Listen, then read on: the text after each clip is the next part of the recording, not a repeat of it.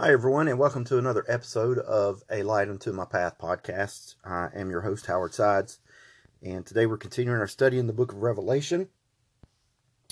And, excuse me, we are in chapter 16 and uh, verse 16.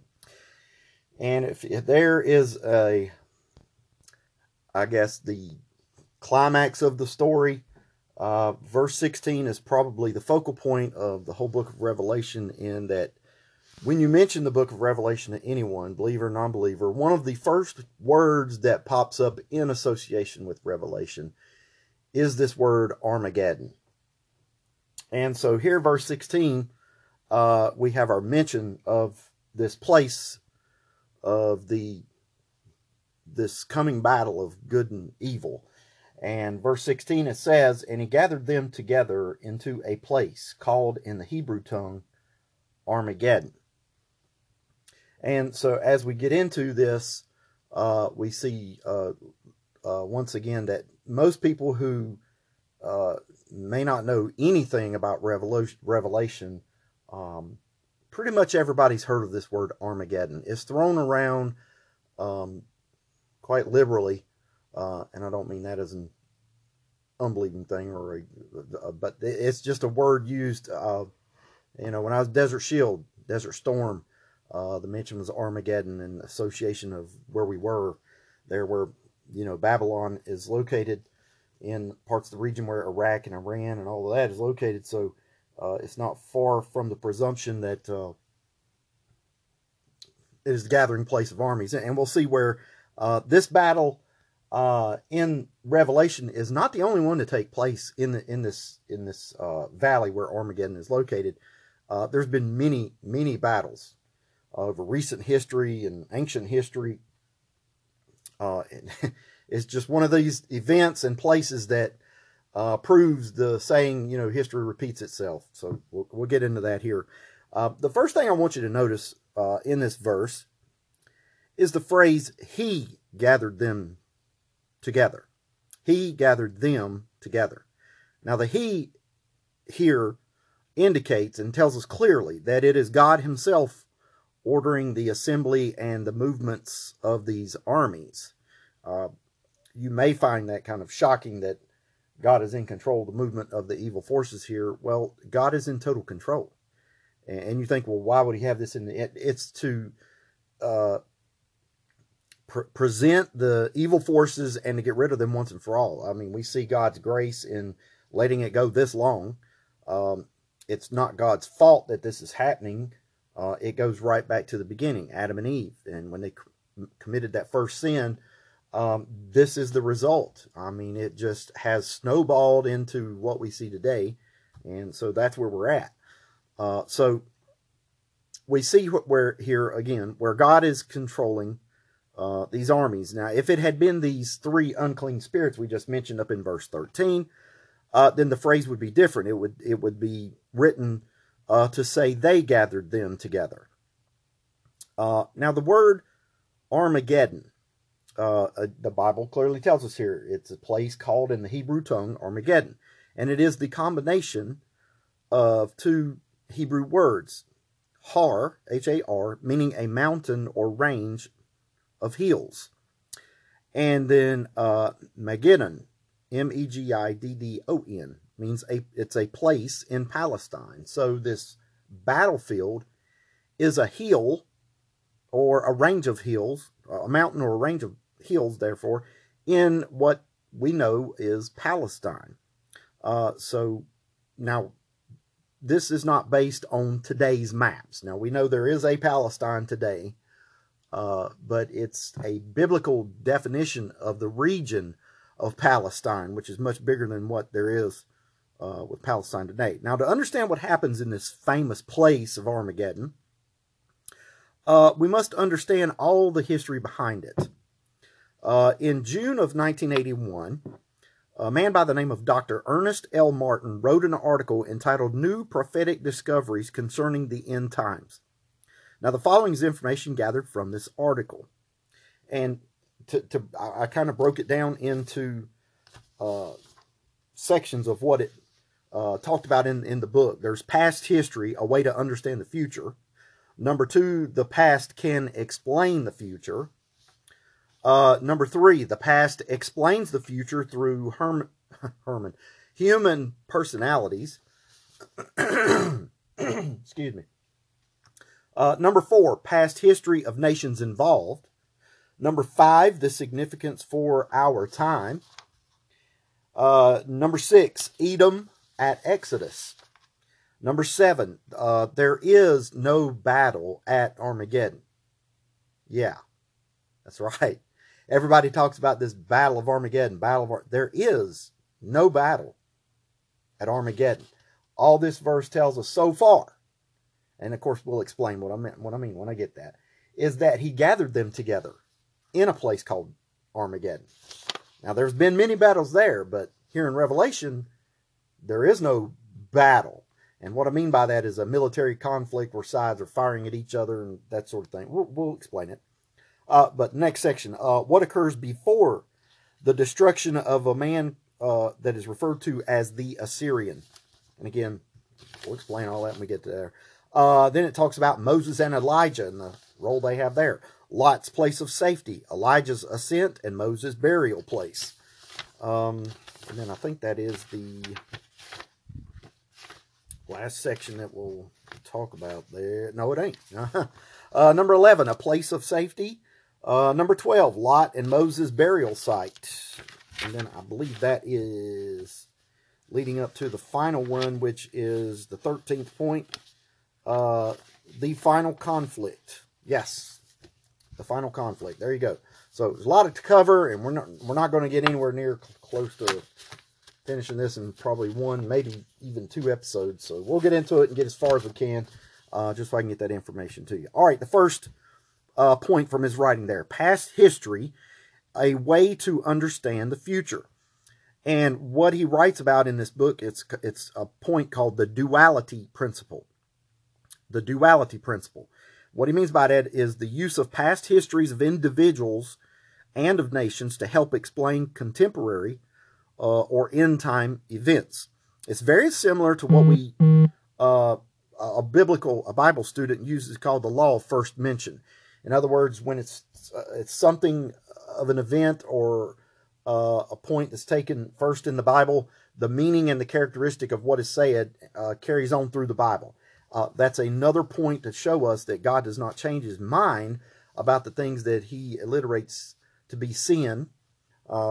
Such as homosexuality, um, idol worship, all of that, he still holds to the same law that he wrote in the very beginning. God has never changed his mind on any of that. Uh, okay? Uh, so, how the duality principle works. All right, first, uh, it brings us to our second point. The past can explain the future. Uh, King Solomon actually referred to this principle. All things in life and nature were cyclical or things would return to their former state. And he uses example of examples of nature, uh, all in the book of Ecclesiastes, by the way. Uh, first, he uses the sun. Second, he uses the wind. Third, he uses the water. Uh, so, the first example, the sun, he mentions in Ecclesiastes chapter 1 and verse 5. He says, The sun also ariseth, and the sun goeth down, and hasteth to his place where he arose. and you kind of see uh, Solomon's looking at it as you know as the day progresses the sun slowly goes across the sky you know and solomon's watching this thing. And when it goes down it's like it hurries over to the other side for the next morning so it can come back up slowly and go back down. And then it hurries back over to the and repeats it that's the way he saw it. Uh the very next verse verse number six he talks about the wind. The wind goeth toward the south and turneth about unto the north. It whirleth about continually and the wind returneth again according to his circuits um, it's like a big circle. He, he said, you know, the wind blows south, then it turns around, the wind blows north, then it turns around and blows back south again, then it turns back north. It's in continual motion. The wind never stops. Uh, verse 7, he mentions this water. All the rivers run into the sea, yet the sea is not full. Unto the place from whence the rivers come, thither they return again. And basically, what Solomon is saying here uh, is it's like you cut on a water spigot and it never stops running and the sink never uh, fills up. It just And you think about that. Look at all the water that runs into our, our, our world's oceans. And, you know, these that are pushing this uh, uh, global warming effect. Um, well, the Earth does have global warming, but also has global cooling. I mean, don't. Again, it's this duality principle or, or this cyclical thing. There's always hot seasons, there's always cold seasons. Um, I, I live in North Carolina, and here we've just had three weeks of snow. As a matter of fact, there's another chance of it tomorrow. And it's very rare, okay, uh, that it happens that often here. And so we could use that argument and say, well, that's proof that there's this global uh, cooling happening. Happening. It, it's not. It's the weather patterns, and and it's Solomon's fully in understanding of what's going on here when he says that. And again, and again, he's saying, you know, the the ocean never fills up. Well, of course, we know this is the process of evaporation. Um, the rivers never run out of water. They may get really low. Some of them actually do run out of water, but the, the bed is always there. And depending on the water tables and the amount of water, you know, uh, at its source, uh, it continually runs that way. Now, such events, natural events like hurricanes, uh, tornadoes, may cut a different path, but the water is always flowing somewhere.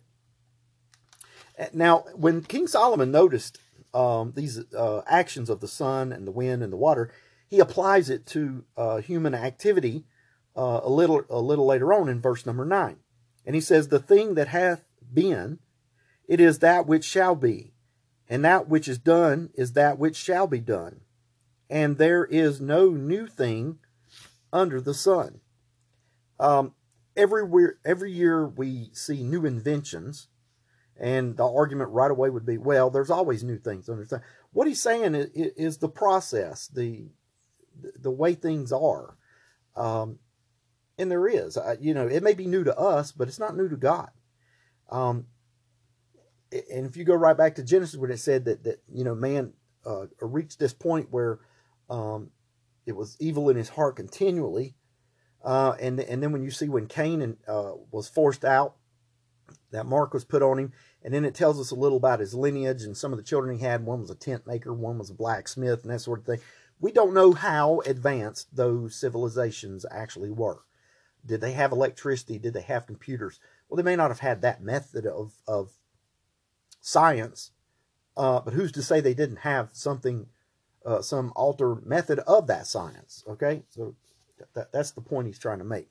All right, number three uh, the past explains the future through human personalities. Now, the duality principle also applies here, especially in the life of Christ. Now, Paul calls Christ the last Adam, not the second Adam or the next Adam. He calls him the last Adam. 1 Corinthians chapter 15 verse 47, and so it is written, the first man Adam was made a living soul, the last Adam was made a quickening spirit. Now, as Adam was the headship of all human flesh on earth, so Christ, the last Adam, became the headship of human spirituality to bring them into the family of God. Uh, Romans 5, verses 18 through 19. Therefore, as by the offense of one, Adam, judgment came upon all men to condemnation the penalty of sin is death. Even so, by the righteousness of one, Christ, the free gift, salvation, came upon all men unto justification of life. That means that Christ's sacrifice on the cross was worthy to allot us salvation if we accept it. Verse 19 For as by one man's disobedience, Adam, many were made sinners, so by the obedience of one, Christ, shall many be made righteous. And the only way we can be made righteous is not through our own acts. We have to accept salvation through the sacrifice of the blood of Jesus Christ. That is the only way. And that's what Christ was saying in, uh, I believe it's the book of John, when he said, I am the way, the truth, and the life. The clearly tells us uh, it is singular. It is it is only one way. Um, now, uh, let's look at Isaac in comparison to Christ. Now, both had miraculous births. Um, Isaac's birth is talked about in Genesis chapter 18, while Jesus' birth is talked about in Matthew chapter 1 and verse 18. Uh, both assisted with their own sacrifices. Uh, if you'll remember, Genesis 22 6 tells us this, that Isaac helped Abraham, his father, carry the wood to the altar. While in Jesus' case, John chapter 19, verse 7 tells us that Jesus carried his own cross piece to the cross, uh, crucifixion. Uh, both were offered, uh, if you want to use that word, both sacrificed or, or were offered basically in the area of Jerusalem. Uh, both were willing to die of their own free will. As Abraham came from the mountain of sacrifice with Isaac alive, this symbolized the resurrection of Christ. Uh, it was also a three day journey, if you didn't know that. Hebrews chapter 11, verses 17 through 18. By faith, excuse me, Abraham, when he was tried, offered up Isaac, and he that had received the promises offered up his only begotten Son, of whom it was said, That in Isaac shall thy seed be called. While it is true that Abraham had another physical son in Ishmael, it is Isaac in whom the Bible recognizes as his only legal and legitimate son. But the most significant comparison uh, is found in Moses and Christ. Uh, Deuteronomy chapter 18, verses 15 through 19 says, The Lord thy God will raise up unto thee a prophet from the midst of thee, of thy brethren, like unto me, unto him ye shall hearken. According to all that thou desiredst of the Lord thy God in Horeb in the day of the assembly, saying, Let me not hear again the voice of the Lord my God, neither let me see this great fire any more, that I die not. And the Lord said unto me, they have well spoken that which they have spoken. I will raise them up a prophet from among thy, their brethren, like unto thee, and will put my words in his mouth, and he shall speak unto them all that I shall command him.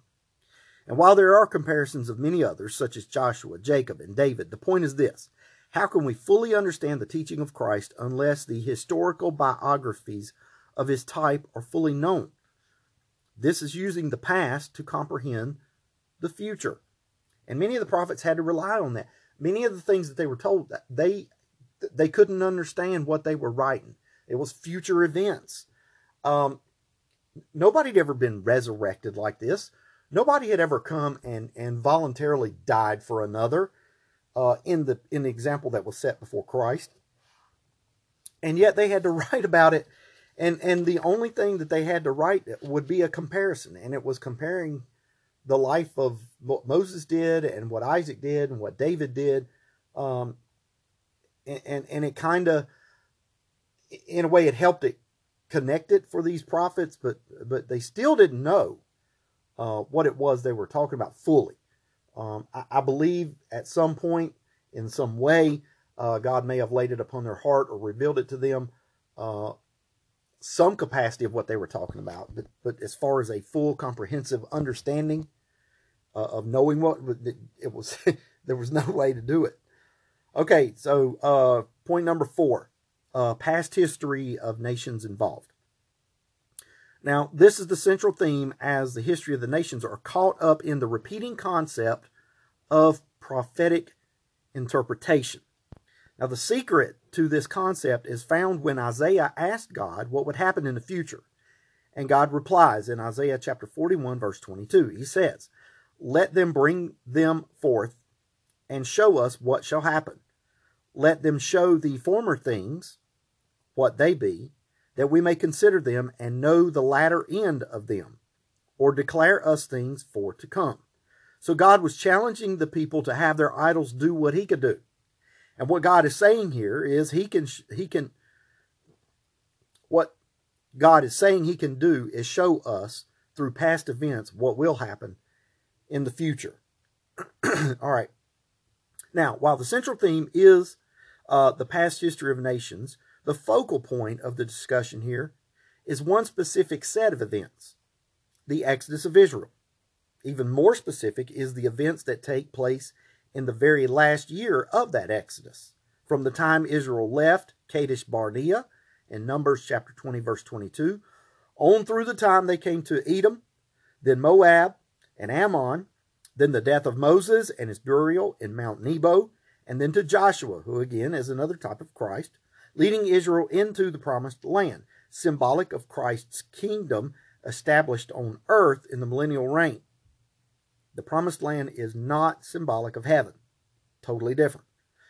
Each of these events will be typically repeated right before his kingdom is established. Okay, uh, point number five um, uh, significance for our time. Um, if you will, flip over to the book of Isaiah, chapter 34. We'll read a uh, passage of scripture there. Isaiah 34.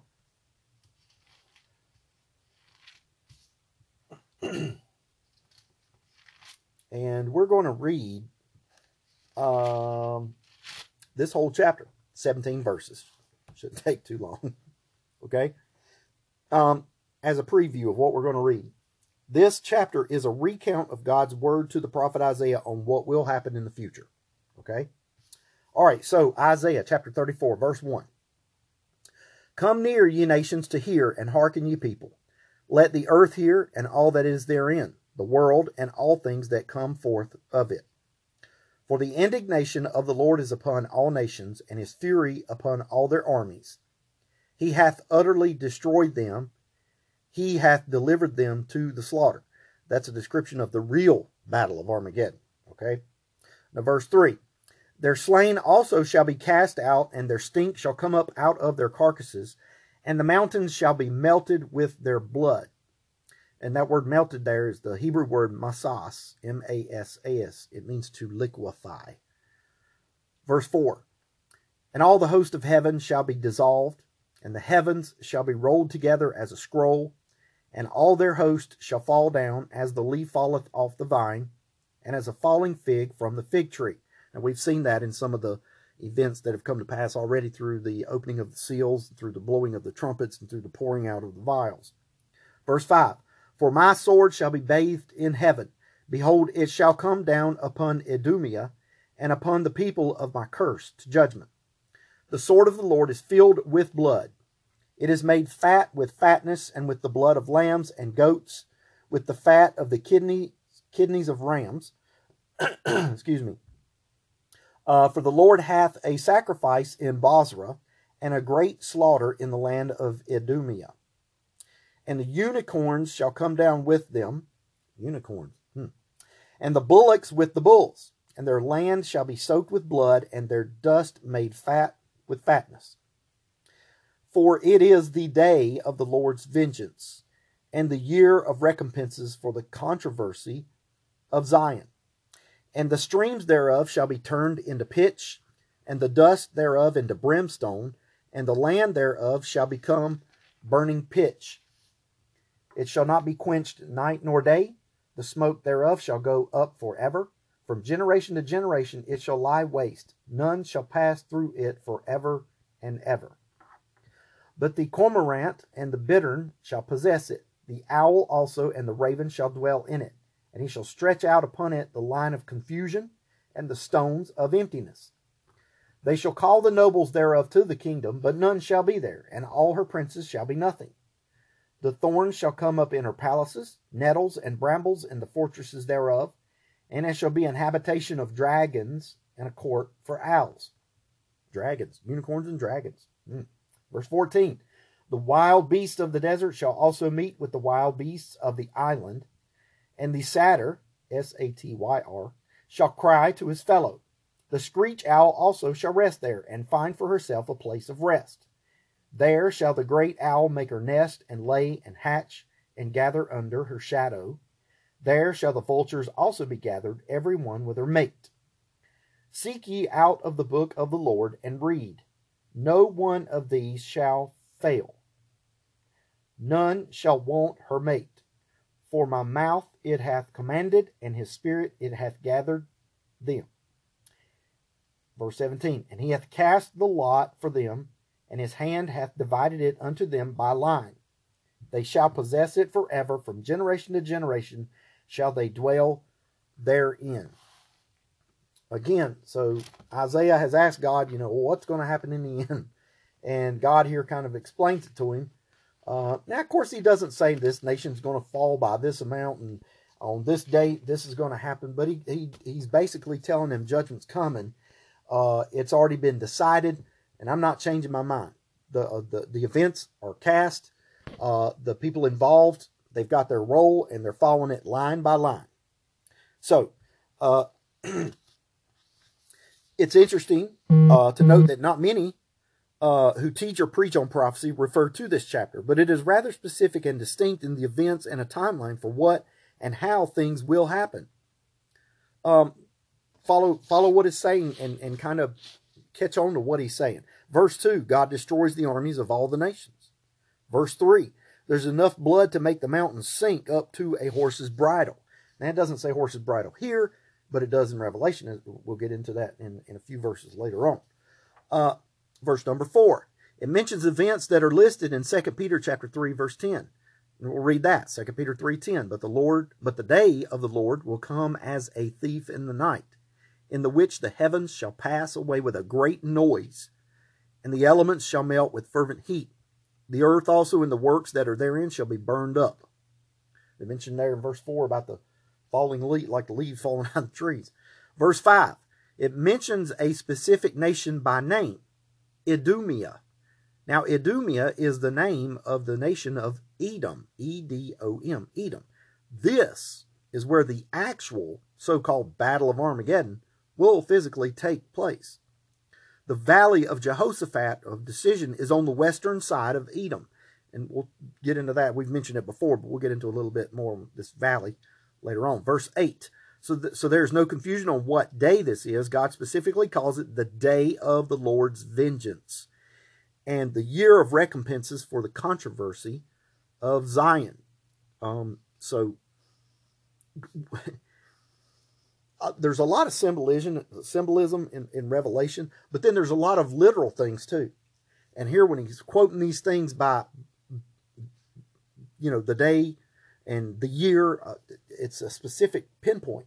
Now, the phrase day of the Lord's vengeance is a phrase describing what we call the day of the Lord, which refers to the time period starting with the rapture of the church and ends with the destruction of the present earth and heaven.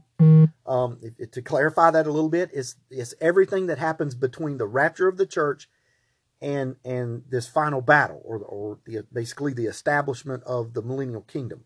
It's all the events that we've been covering in Revelation so far. Okay. Uh, verse 9 and 10 describe the land as continually burning from then on. Verses 11 through 15 describe the wasteland it will become as God names specific animals that will be the only things able to inhabit the land. Uh, verses 16 and 17, God is adamant about the factuality of the events and that they will happen. They will happen. Now, this land of Edom, why does God show such anger and judgment on this place?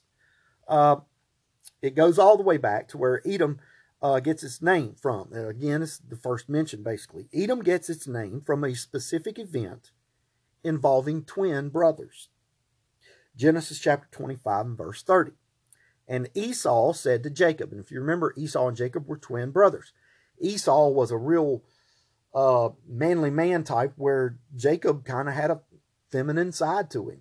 Um, he, uh, Esau uh, was always out with his father, was hunting, uh, and he was the hunter gatherer. Jacob uh, was the cook and cleaner up of the house. He, stayed, he stuck with his mom while Esau stuck with his dad. And a lot of families are like that. It you, you've got twins and they're so much alike, but then there's yet there's times when twins are born and they're so opposite. This is one of those where they're, and you could almost say that it's obvious by the description of him because it describes Esau as being uh, real hairy and uh, uh, red red hair, but really burly. And Jacob had a real beautiful complexion. Obviously, they're not uh, identical twins; they're fraternal twins, fraternal twins, but they are born at the same time. So again to the verse, Genesis chapter 25, verse 30. And Esau said to Jacob, Feed me, I pray thee, with that same red pottage, for I am faint. Therefore was his name called Edom. So Esau's name becomes Edom. And you think, well, what is that? Edom comes from the root word for Adam, which means red or ruddy, or to show blood in the face. Have you ever been embarrassed and your face turned red? Uh, that's called Edom, basically. All right. So when Israel, during the Exodus, left Kadesh Barnea, who was the first nation they encountered? It was Edom. Now, Israel was passing through their territory and asked permission to do so, even offering to pay for food they ate and water their animals drank. Now, Edom's answer uh, is found in Numbers chapter 20, verses 20 and 21. And he said, Thou shalt not go through. And Edom came out against him with much people and with a strong hand. Thus Edom refused to give Israel passage through his border, wherefore Israel turned away from him. So basically, they refused, Edom refused Israel safe passage and even came out in military force to make sure that they went another route. Okay? So, uh, the sixth point uh, in this book Edom at the Exodus. now, the refusal to let Israel pass through was unreasonable and unbrotherly. Remember, to go back to being twin brothers, there should be some commonality there. But from this event, Edomites became known as the people of my curse. And that is mentioned in Isaiah chapter 34 and verse 5. The people of my curse. All right, making a note there. Uh, to make this point clear, nearly every single prophet speaks of prophecies against Edom more than any other individual nation. Uh, that's a scary thing in and of itself when you think about it. Of all the prophecies out there, and, and, again, you would think that most of the focal point of the prophecies was to point towards Christ, to point towards Christ, the coming Messiah, the coming Messiah. But then there's this side note that all of them had something to say about Edom. this shows the level of revenge that God is holding uh, to unleash on this nation of Edom. Okay, now the seventh point. You remember when I said there was no battle at Armageddon? All right, so here we are. now, the verse everyone uses to associate this huge battle with Armageddon or in Armageddon is our text here, Revelation 16, verse 16. Listen to what it says. And he gathered them together into a place called in the Hebrew tongue Armageddon. No mention of a fight. All it says here is that he's gathering the enemy. We don't even see where there's like these two opposing forces gathering, that they see each other or, or that they're measuring each other. All it is is one side gathering here. That's all it says. Now, what actually happens is this all right. The northern armies from most of the world, Gog is their commander, are, are to gather in the valley of Jezreel around the site of Armageddon. Uh, then they move in two or three columns or armed forces in a southern direction. Their objective is to conquer Jerusalem. Now, the first column will take the coastal route southward, just as the Assyrians did in the days of Hezekiah. That's in uh, Isaiah chapters 36 through 39. Goes into detail about that. Or could this represent the kings of the South's troops? We don't really know. So it's the first column of the northern troops, or it's the, the movement of the kings of the South troops. Not very clear there. Um, a second column will journey eastward to the Jordan Valley and then head south toward Jericho and then around the Dead Sea into Edom. Uh, they will set up camp in Edom, awaiting the arrival of the first column coming from the coastal route. These two armies will join forces in the area known as the Valley of Jehoshaphat, or Valley of Decision, same place. This will surround the central Judean area where Jerusalem is located.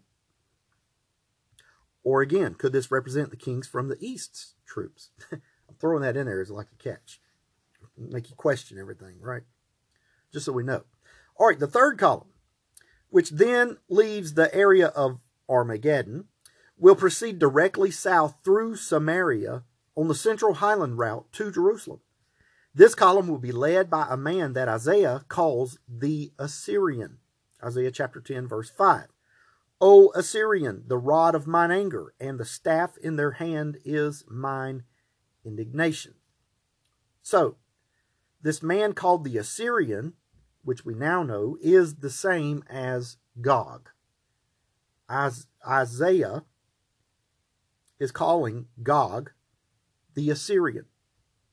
Now, during their march southward, Isaiah 10, verses 28 through 32, tells us that this army affects a considerable amount of slaughter before they finally arrive and encircle Judea and Jerusalem. Ezekiel chapters 38 and 39 describes the movement of this column as well. Now, when this uh, man called the Assyrian, the commander, the Assyrian, and his forces reach Jerusalem, he finds someone waiting for him there, a powerful and mighty king. Jesus will be there waiting for him. Isaiah chapter 10, verse 32 tells us the Assyrian will shake his fist at Jesus. And the, then Jesus responds in verses 33 and 34. Behold, the Lord, the Lord of hosts, shall lop the bough with terror, and the high ones of stature shall be hewn down, and the haughty shall be humbled. And he shall come down the thickets of the, and he shall cut down the thickets of the forest with iron, and Lebanon shall fall by a mighty one. Okay, so I know I've thrown a bunch of information at you here. I'm going to back up a little bit. We're actually going to go back into Isaiah chapter 10. We're going to read the passage, verses 28 down through uh, 34. And there's a lot of names thrown out here. Uh, but but it's for the specificity of what God is saying. Okay, it's to clarify uh, the progression of events. And, and, as I go down and read this, I'll um, do my best to uh, point the things out to you. And because uh, uh, man, I am a note taker in my Bible. I've got notes everywhere. I've got one of those wide margin Bibles. I, if you're a student of the Bible, you should invest in one of those. It's a great thing. Um, I know there's these Bibles that have like note pages in between. I, am so scared of, of ripping out one of those pages. I, I can't do that. I just get, um, well, the Bible I have is a uh, Scofield Study number three. Is that what this is? I think it is. It says it in here. Scofield.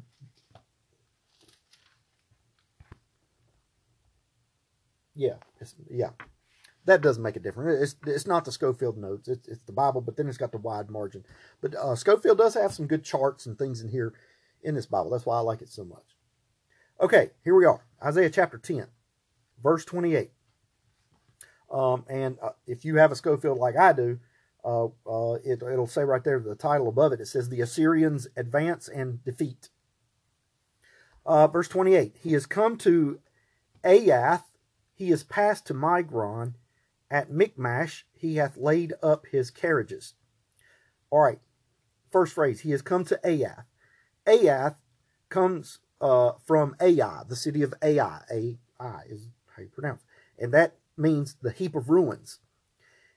In, in the mention of several of these places, it is giving us the distance from Jerusalem. And we've done it in miles. Many of you know Europeans and, and, and things like that do it in kilometers. I I can't even keep that measurement in my head. Uh, I'm not a math student by any means, uh, so I'm gonna give it to you in miles. Uh, if you have to, you can transpose it and, and kind of get an idea of what we're talking about. Okay, so uh, here is about 15 miles distance from the city of Jerusalem. And then he mentions that he says he has passed to Migron. Uh, Migron's name means a precipice, a steep descent of land at Michmash, or Michmash, I think it's Michmash, uh, he hath laid up his carriages. Michmash is about nine miles. So he's moved about halfway, 15 down to nine miles. And here it says he laid up his carriages. And basically what that means is uh, they hide their supplies. They leave their supplies behind because being nine miles away, uh, they're at the point where they're close enough they can advance and attack and retreat if they have to uh, but it gives us enough room, gives them enough room. Any smart commander plans on anything. Uh, you can be confident in the ability of your forces, but you can't be overconfident. Uh, that's how you end up dead. All right, so verse 29 they are gone over the passage, they have taken up their lodging at Geba. Ramah is afraid. Gibeah of Saul is fled. Some of that's kind of clear, but we'll get to what it is. They are gone over the passage. Now, that word passage there is uh, what we would call a wadi. Uh,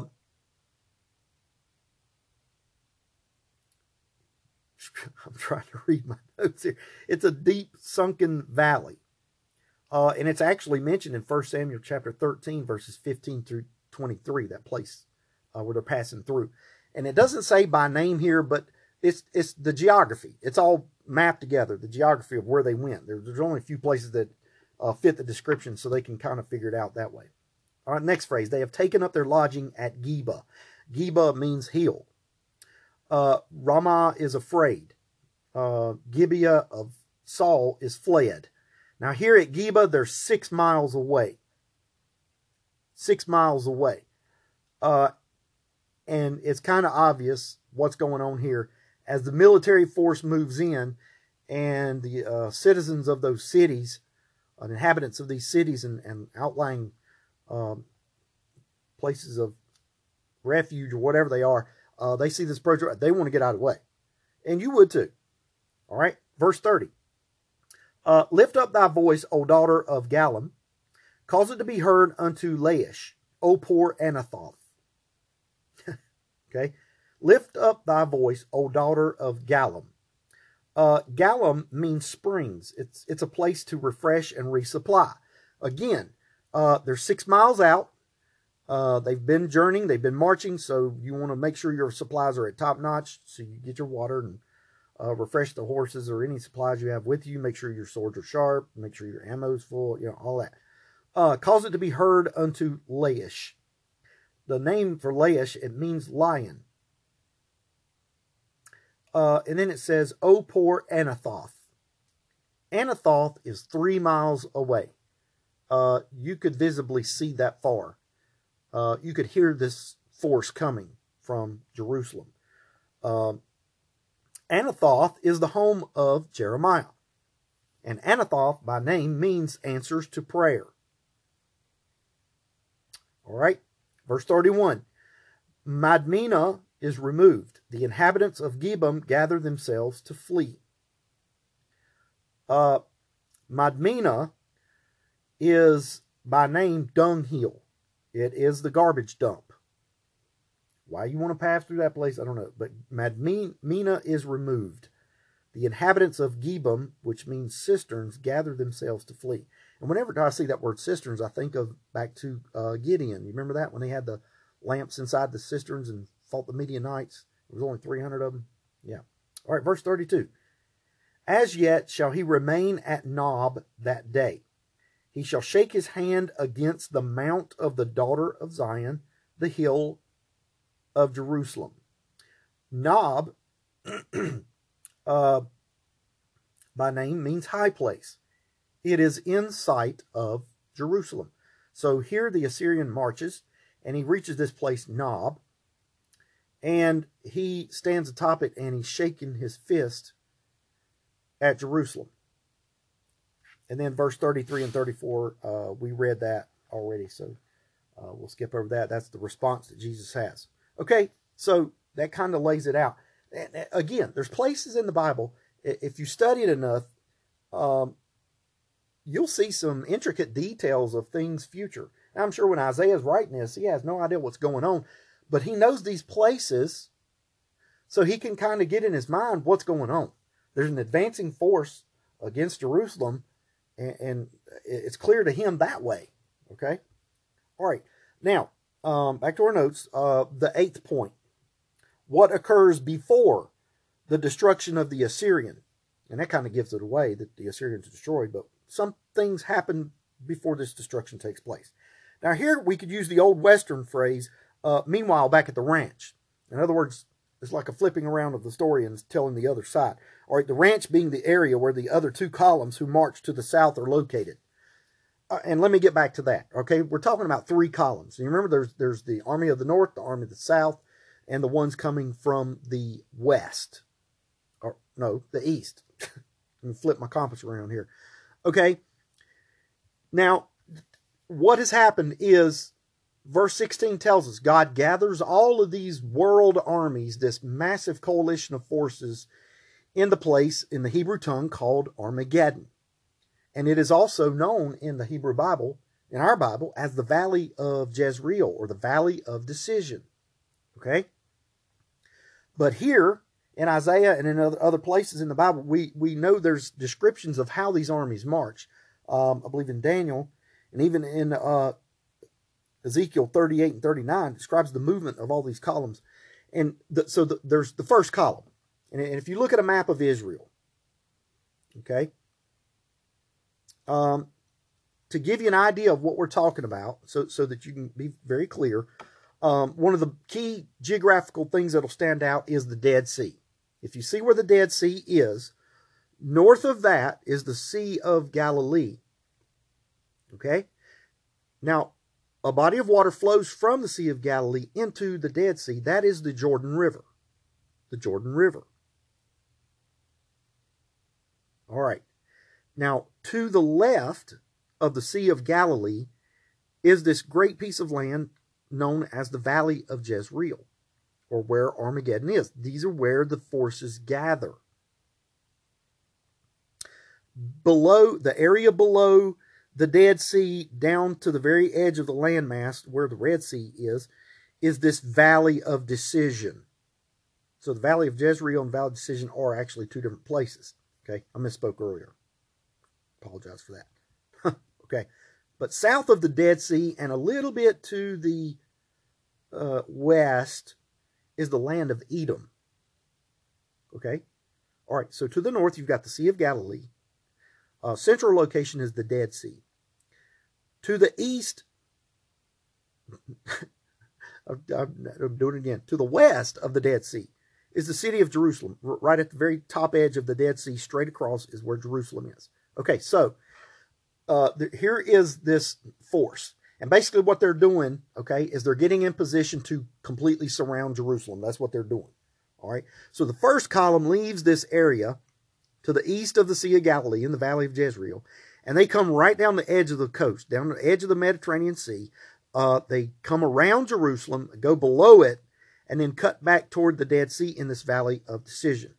And what their point is here is because they're going so far, they're actually going to meet column number two underneath. Okay, so where they took an eastern route, a western route, shoot, it is to the west. I can't keep it straight. I'm sorry, y'all. They come down the coast on a western route and then cut underneath, coming back towards the east. Column number two leaves this valley of Jezreel.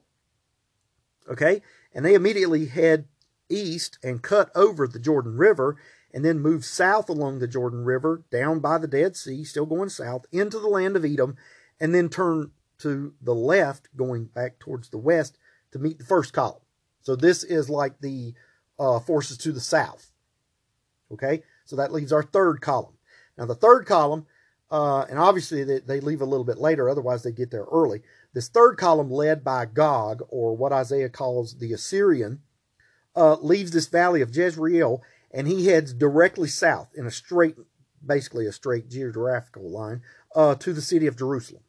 And, and that's what Isaiah is describing here in verse chapter 10, verses uh, 28 through 32, is, is this movement uh, uh, of this one individual, this one column uh, led by the Assyrian, where they get to that place right outside of Jerusalem.